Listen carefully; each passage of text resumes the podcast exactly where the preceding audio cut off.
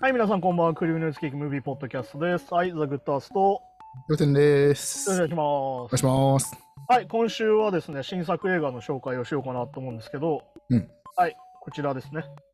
福田村事件という。あ福田村事件。うんえっ、と、まあ、ドキュメンタリーか映画監督の森達也って人が監督う。なんの、まあ、その人はあれだね、あの、オウムのドキュメンタリーとかで結構有名うん。う。なうんん。ほうほう。人ですね。あと、まあ、あとなんだ、最近だとあの、フェイクっていうあの、サムラゴーチっていうさ、うん。あ、はいはい。なんあだっけ、あの、りましたね。盲目じゃなかったみたいなさ、うん。はい。あの、なんだっけ、あの、なんだっけ、あの、代わりのそのゴーストライターの人がいてみたいなさ、うん。に、新垣さんのね。あの、あれのドキュメンタリーを作った人ですね。ああ、はは。事件なんだけど、まあ、まあ、これがどういう事件かっていうと、まあ、まあ、あれですよ。あの、本当にこれはもう日本人基礎知識として必要だと思うんだけど、うん。まあ、関東大震災の混乱に乗じて、うん。朝鮮人虐殺っていうのが日本だと起きてるのね。の、はいはそれはもうその震災のまあなんだろうな社会不安的な状況の中でこういうデマが出るっていうのはさい。うん。最近だとまあ311の時もさ、うん。なんか集団で強盗やってるやつがいるとか、まあ、結構出回りましたよね。いろいろね。あとまあなんだ神戸の震災の時もさ、うあのん。なんだろういわゆるこう朝鮮人にレイプされたんだみたいな話があったんだけど、ああ。調べたら全然そういうじ実際の事件は出てこないとかねうん。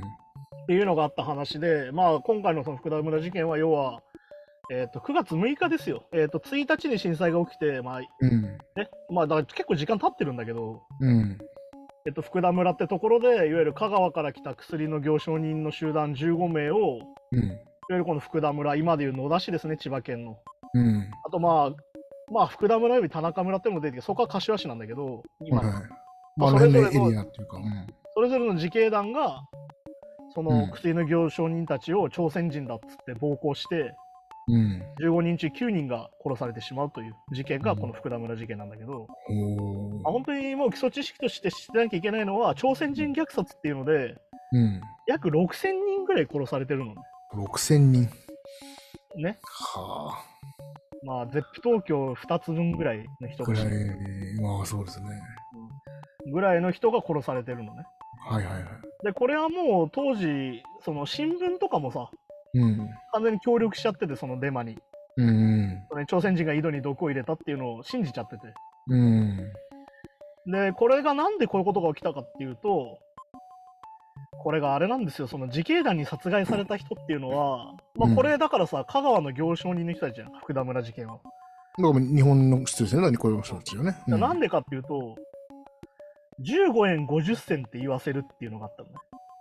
15円50銭。うんうんうんこれを標準語じゃないやつは言えないんだみたいなのがあったりああ、はははは。もうちょっとインテリいわゆるその外国人の人が言う言い方になるんだと。うん。っていうので、この福田村もそうなんだけど、例えば聴覚障害者の人とかうん。が殺されてるのね。うん。要はその15、えー、と15円50銭が言えないからという理由で。それも正しく発音できてないからってことですかええあじゃあじゃあさっきの香川の人も、なまってるから朝鮮人だっつって殺される。まあいわゆる香川弁とかささ讃岐弁みたいなイントネーションで言っただけで、でええだからこれがさ、非常にこの、なんだろうな、だから逆に言うと、えーとうん秋田県だったり沖縄出身の人も殺されたりしてるの、実際ね。ああ、まあそうなっちゃいますよね。地方とかだとね、確かでもこれは、あのこれ映画の中でも出てくるんだけど、大前提として、に。じゃあ朝鮮人なら殺していいんですかって話でもあるわうけん。いや、いや、まあそこはもうもうそうなんですけどね、確かでなんでこれがしっかりとした事件として残ってるかっていうとに。うん。この後捕まってるからなのねこの人たちがはいはいはい。要は日本人を殺したからっつって間違っうてん。でも逆に言うとその6000人殺された朝鮮人に対してはほとんどちゃんと事件として処理できてないっていう現状があるわけですよああ。でこれでいろんな証言があるわけうそん。れに対しては、うん。こういうところで朝鮮人が殺されてたとか、うん。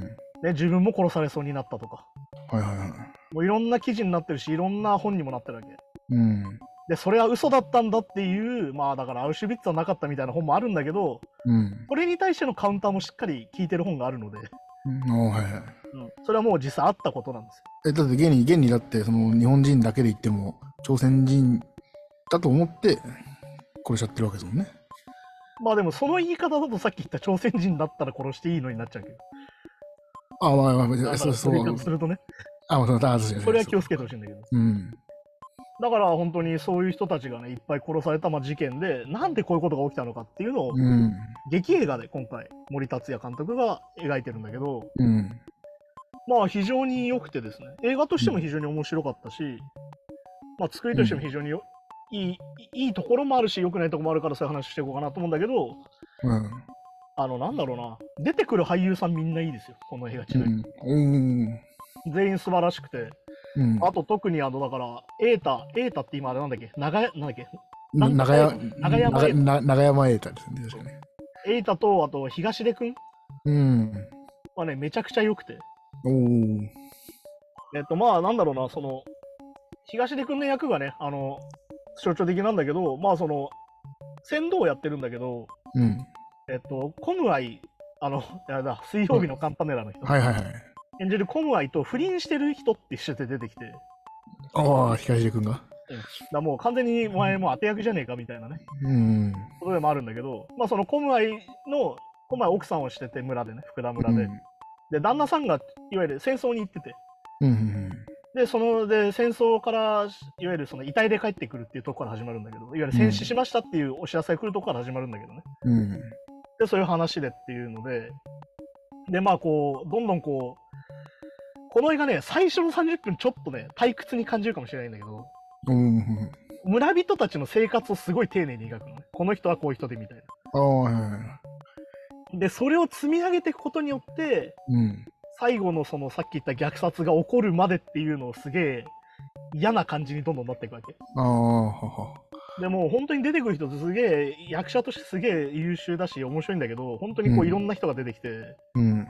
らさっき言ったそのさっき言った瑛太はあれなんだよさっき言った香川からの行商人たちうんああ、はい。のリーダーをやっててで東出君はさっき言った船頭やってんだけど、ー。うん。そのなんつうのかなやっぱその村の同調圧力みたいにものにうん属してないのが東出君なのね、ああ、はははは。いわゆるその船頭をやっててまあなんだろう野良野良で生きてるみたいな,、まあみたいな村の中でねうん。だからその人は村人たちのおかしさに気づくんだよねうん。え、朝鮮人だからって殺していいわけじゃそもそもないし、うん。なんでこいつらこんなに殺したがってんだみたいな、みたいな。気づくみたいなとこだったりとか、あと村長の人とか、うん。えっと、だから、なんだろうな、えっと、いろいろんな人がいて、うん。ね、これ名前をちゃんとね、 えっと、だから、井浦新とかがやってるのは、この、うん。村に帰っの福田村に帰ってきたんだけど、もともとその朝鮮で働いててみたいな人なのね。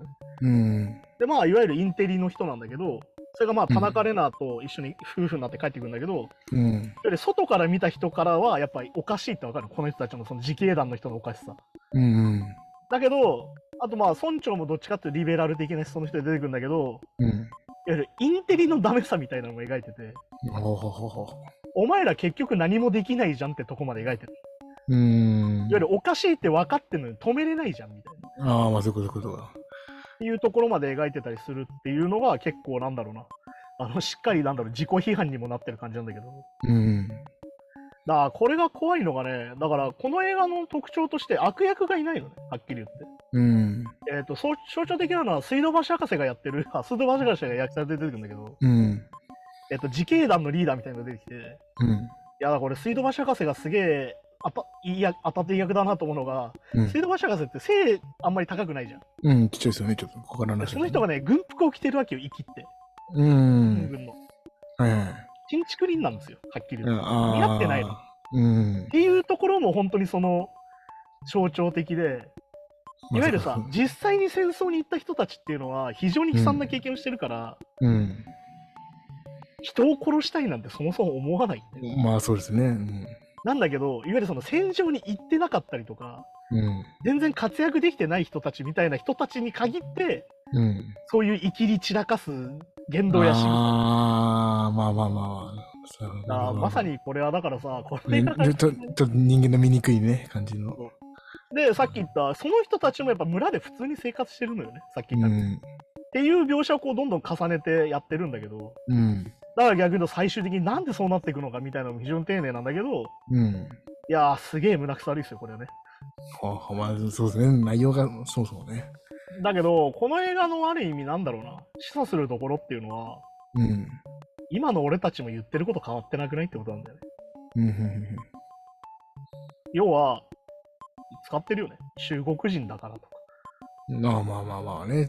韓国人ってさとか、うん。それこそ外国人ってさって使ってるじゃん。まあそうですね。でもね、すべての始まりはそこからなんだよね。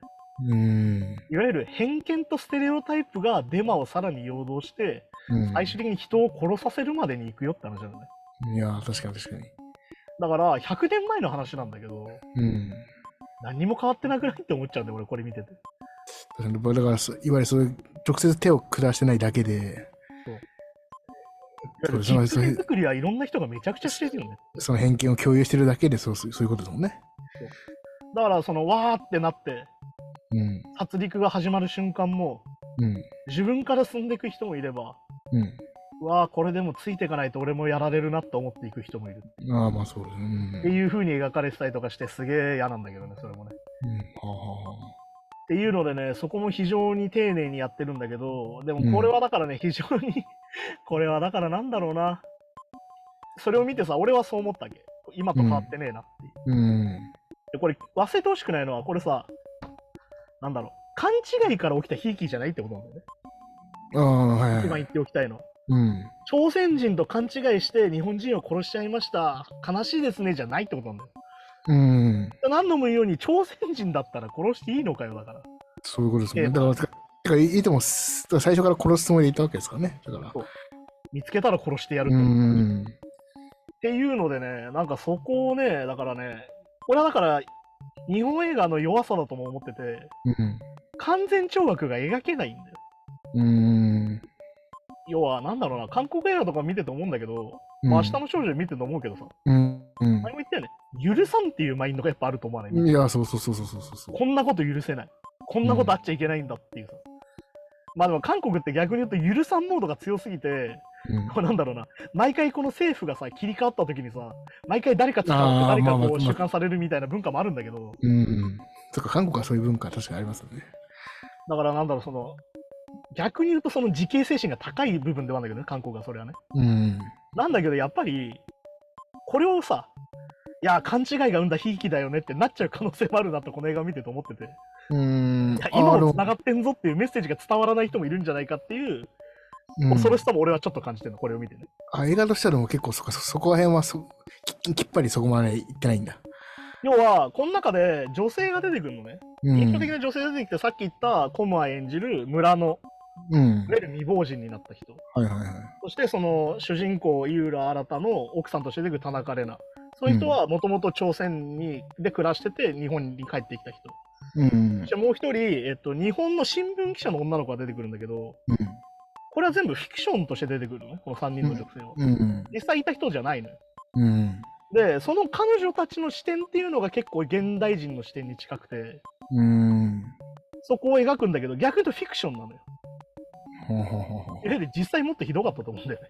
う。うん。そんな救いないよってことなんだよ、逆に言うと。ああ。でも逆に言うとそこを事実だと思っちゃう人がいるんじゃないかっていう怖さでもあると思ってて、うもんっと。ひどいよ多分実際はっていうまあ確かにそうそうそうか。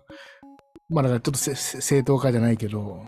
いわゆるそのバランス取っちゃってるんだよねよくうも、ん。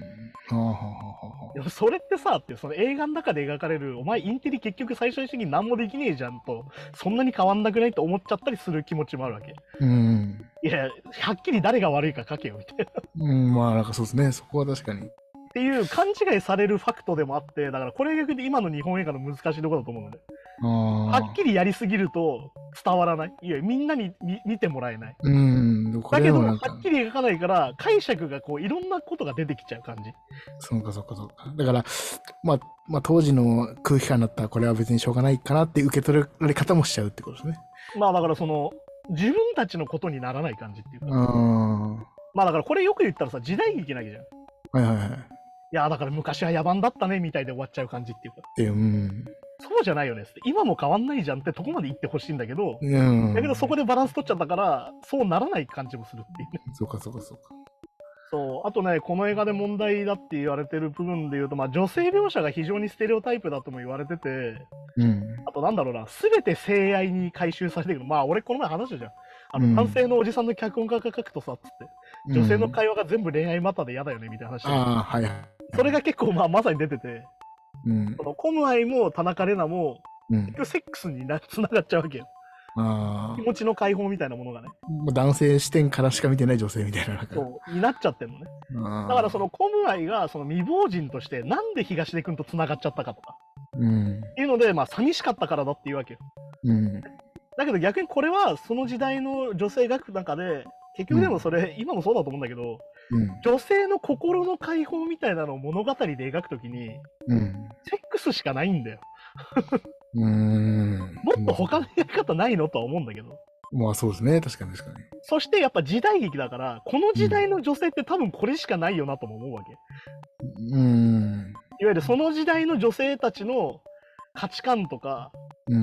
行動の中だったらまあセックスしかないのかなとも思うとこあるんだけどまあ制限はされてますからね、今より確実にね。でうんそれ、嫌なとこ描かれるけどなんか飲み会でさお酒運んでったらさうん、なんか全然知らないおじさんにケツ揉まれるみたいなああ。で、そこであのなんだろう口答えはできないみたいなまあまあまあね。はいはい。でさらに女性たち同士でコマイのことを、あいつは尻軽だからみたいなうん。旦那が戦争行ってるのに他のやつとセックスしてて最悪だなみたいに言われたりするわけよはいはいはい。だからそのさなんだろう感情のなんだろうな収束点が結局性の解放にしかいかない感じっていうのは、うん。これはこれ。れははっきり言ってだからなんだろうなあの左翼の男性視点みたいなのがあってさああ、はあ それはあ。だからなんかヒッピー的なものだったりとかするフリーセックスもあると思うんだけどうん。結局そこでしか収束しない感じっていうのはなんか俺だから昔の左翼の人の男性のおじさんの視点だなと思っちゃうんだよねああ。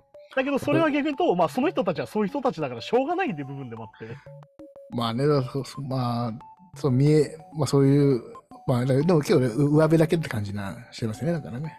だから今の人から見ると古いんだよねちょっとねうん。まだこういうことやってんのっていう感じもするわけうん。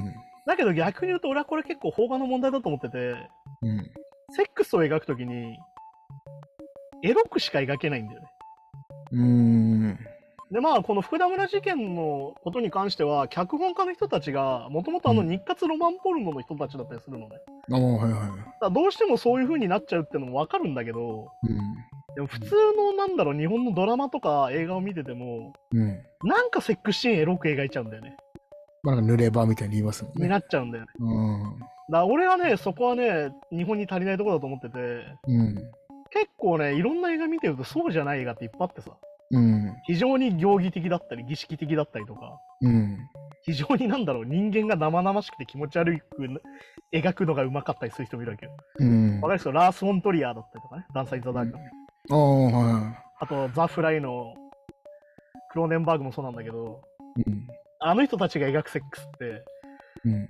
超交尾なのね。うん。動物同士がいわゆる交尾してますよって感じでセックスシーンを描くのね。うん。だから非常に見てて居心地が悪くなったりするのね。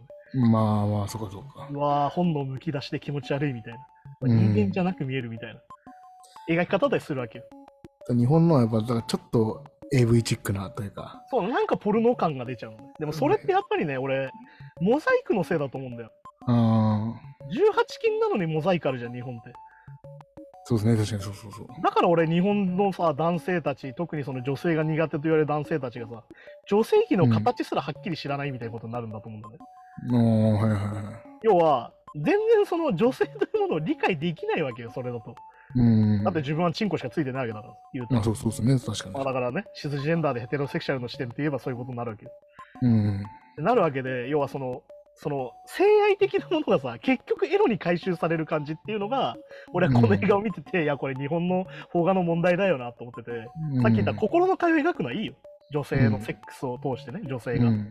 なんだけどなんでこんなにやらしいんだとうん。 そんなにやらしくなくていいだろうと思うんだけど逆に言うと他の描き方ないなって思っちゃうけど、まあ確かに。まあだからこそれってなんかね、うん、なんか日本の邦画のバリエーションの少なさだと思うんだよねう、なんか、なんか背背徳感的なものをセットですね、絶対ね。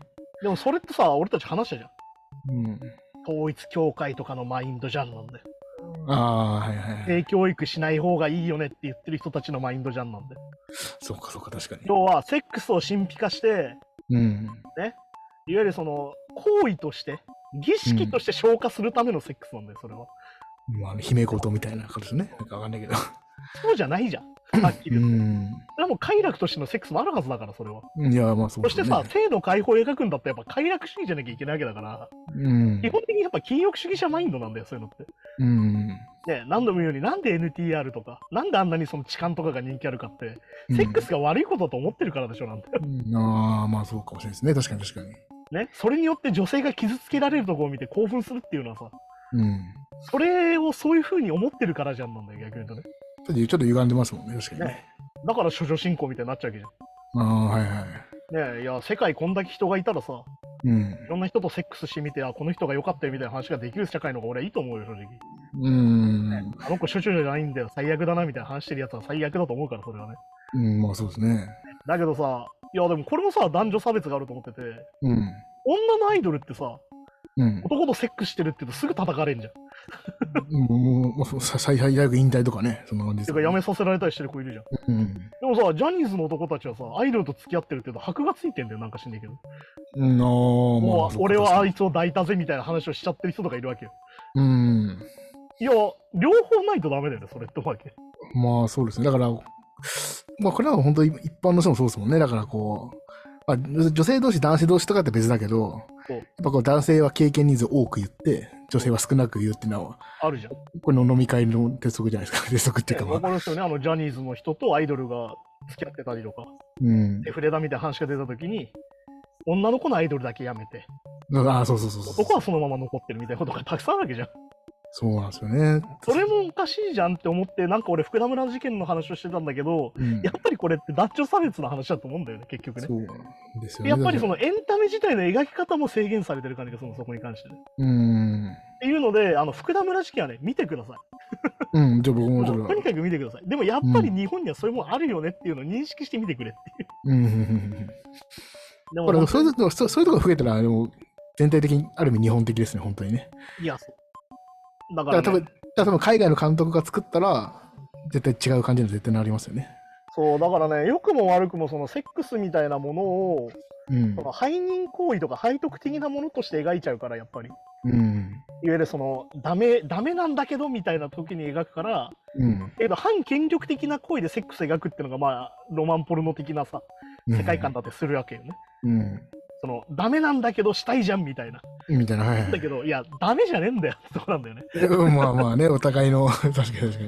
いやお互いの同意があったらダメなそこうとそじゃうなそう、いダメなことじゃどない。んどんすればいいよみたいなことなんだけどそうは描けないっていう、なんでしょうかね。でもでも実際、普通に付き合ったりしたら、そんなこう、背徳感を感じながらとかって、まあまあ、そそそ最初とかはあるかもしれないけど、今日あんまなないじゃないですか、その何回かやれば、そりゃ。いやーだからねそこなもなんか知んないけどそうなっちゃうんだよねなんか映画とかだとなんかね、てか映画とかで、でも、でもそれをだから人に喋るかっていうと、喋んなかなかね、喋んないじゃないですか。だから本当にだから性教育をちゃんとしないからさあのセックスの仕方をみんな AV で習ってたりする状況ってだらけよ、ああ、もう、まあ、何度もう言でうように AV 女優さんが言ってるようにあんなのフィクションだよと、すうん。あんなに力強くやったら痛えよバカいっやいや、そうですよね。うん。ていう話にもなるから本当にねなんかねなんかね邦画のいいところとダメなところ全部入っててあーは非常にいい映画ではあると思う だからはなるほど、なるほど。そういう言いい方わゆるちゃんとした作品として、これがしかもヒットしてるから、うん。いや、すげえな、いいなと思ってさ、これ平日のテアトル新宿に見に行ったんだけど、うん。満席ですよ、今。うん。おおへえ。入れないぐらい。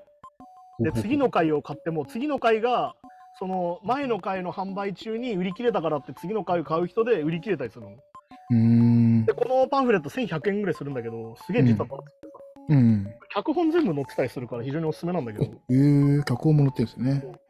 なんだけど、それが売り切れたりしてるわけですよ。うんだからみんな興味があるってこと、この事件について、この映画について。うん。うん非常。にいいことだから、本当にみんな見てほしいし、はいはい。なんかね、日頃映画に来てない人が来てるなって思う話を多分前にもしたけど、うん。あのね、隣に座った若い子がね、うん。多分ね、映画に飲み込んでるのはわかるんだけど、うん。前のめりになって映画見ちゃってるのね。 うん。な、あ、席からこう。あとで後ろの人に怒られるやつ とかも。いや、確かに。あーあとね、やっぱね、あるんだなと思ったのが、隣に座ってたのは若い子の2人組ぐらい、大学生ぐらいなのかな、子だっちゃったんだけど、うん携帯で時間見ちゃうんだよね。ええまあ、その子まあたちだけでもかもしれないんだけど。うん。あとね、非常に良かったのがね、非常に印象的なシーンがあって、あの、朝鮮人の雨売りの子がいるんだけど、出てくるの映画の中で。うん。でその子は最終的に殺されちゃうんだけど、その殺される前に言う彼女のセリフもすごい印象的だし、うん。彼女がその瑛太に、えっと、長山瑛太演ずるその香川の行商人の人に渡したあるもので、うん。事件のきっかけが生まれるんだけど、うん。それが分かりやすく見せられるのね。うん。逆に映画の演出としてはちょっと臭いなぐらいなんだけど、うんその瞬間にね、後ろの多分女性だと思うんだけど、うん大きい声で、あーって言ったの。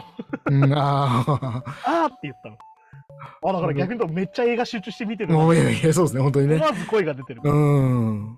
逆に言うと、なんか、あ、映画館慣れてないのかなって。ああ、まあまあ、今、まあ、 そうか。思いっきり声出てるんだよ。その、あーって出てる。いや、でもでもいいいいことですけどね。いや、それ、それいいことだ。だから逆に言うとそれはいいことだ。うん逆そうにそう言うそと、なんかその映画館仕草に慣れてない人たちがいるぐらい映画館がいっぱいだから、そうか、そうかいい。ことだと思う。だから逆に言うと俺はね、あのコメディ映画とかみんなで笑ってみたいし、だから俺バービー見に行って言ったけど、うんあの俺しか笑ってないみたいなね。ああ、はいはい。いうこと考えたら、はたから見たら俺その人と一緒だから。でも、でも、でもこれもに日本的ですよね。なんか、海外とかで普通に声出す子いますよね。いやー、海外すごいよ。だって普通にあの、後ろ後ろみたいなこと言うからね。まあ、そこまでですよあの、ね。ホラー映画だの、こう、あるじゃん、後ろにこう、来てる時、はいはい。後ろ後ろみたいに普通に言ってるやつ。あああ、すげえ。 もと、あうの、んすげえつまんない映画時にエンドロールで、あの、あの、なんだっけな、テイクミーバック、なんかその、金返せみたいなコールが起こるみたいな。うおーええみたいなのが、あすの、YouTube で、あの、なんだっけな。ラライブ、ライブ、アラメリカムービーシアターとか調べると、そのなんか、その、リアルな、その、リアクションを取ってる人がいて、うん。なんかそれを見てて面白いんだけど、そういうのもあったりとか。でも日本なんかなんか、ね、もう映画終わって、あの、ポップコーンを、あの、店員さんにあの返却するまで声出しちゃいけないぐらいのなんか 雰囲気ありますけどね。だからそれがこれを生むんですよ。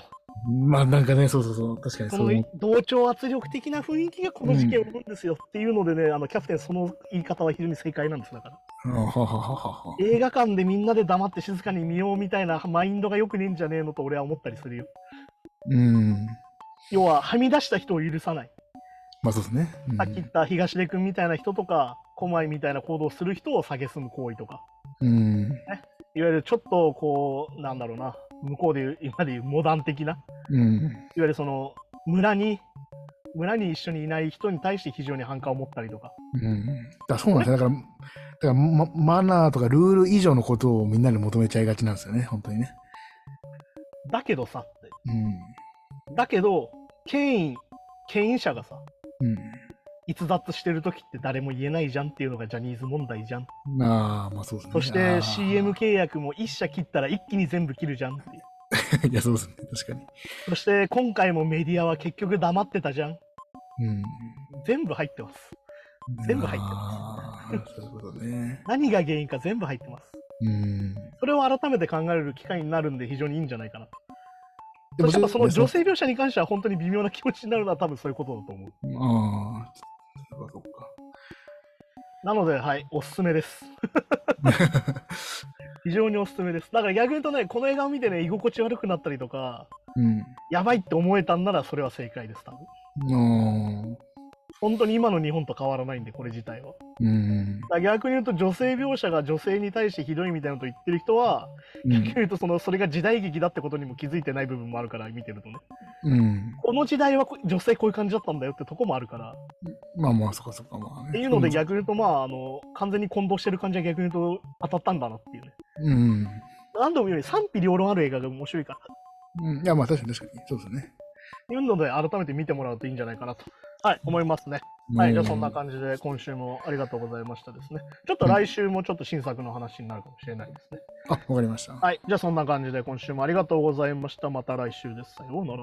さようなら。 game, night, game, fun.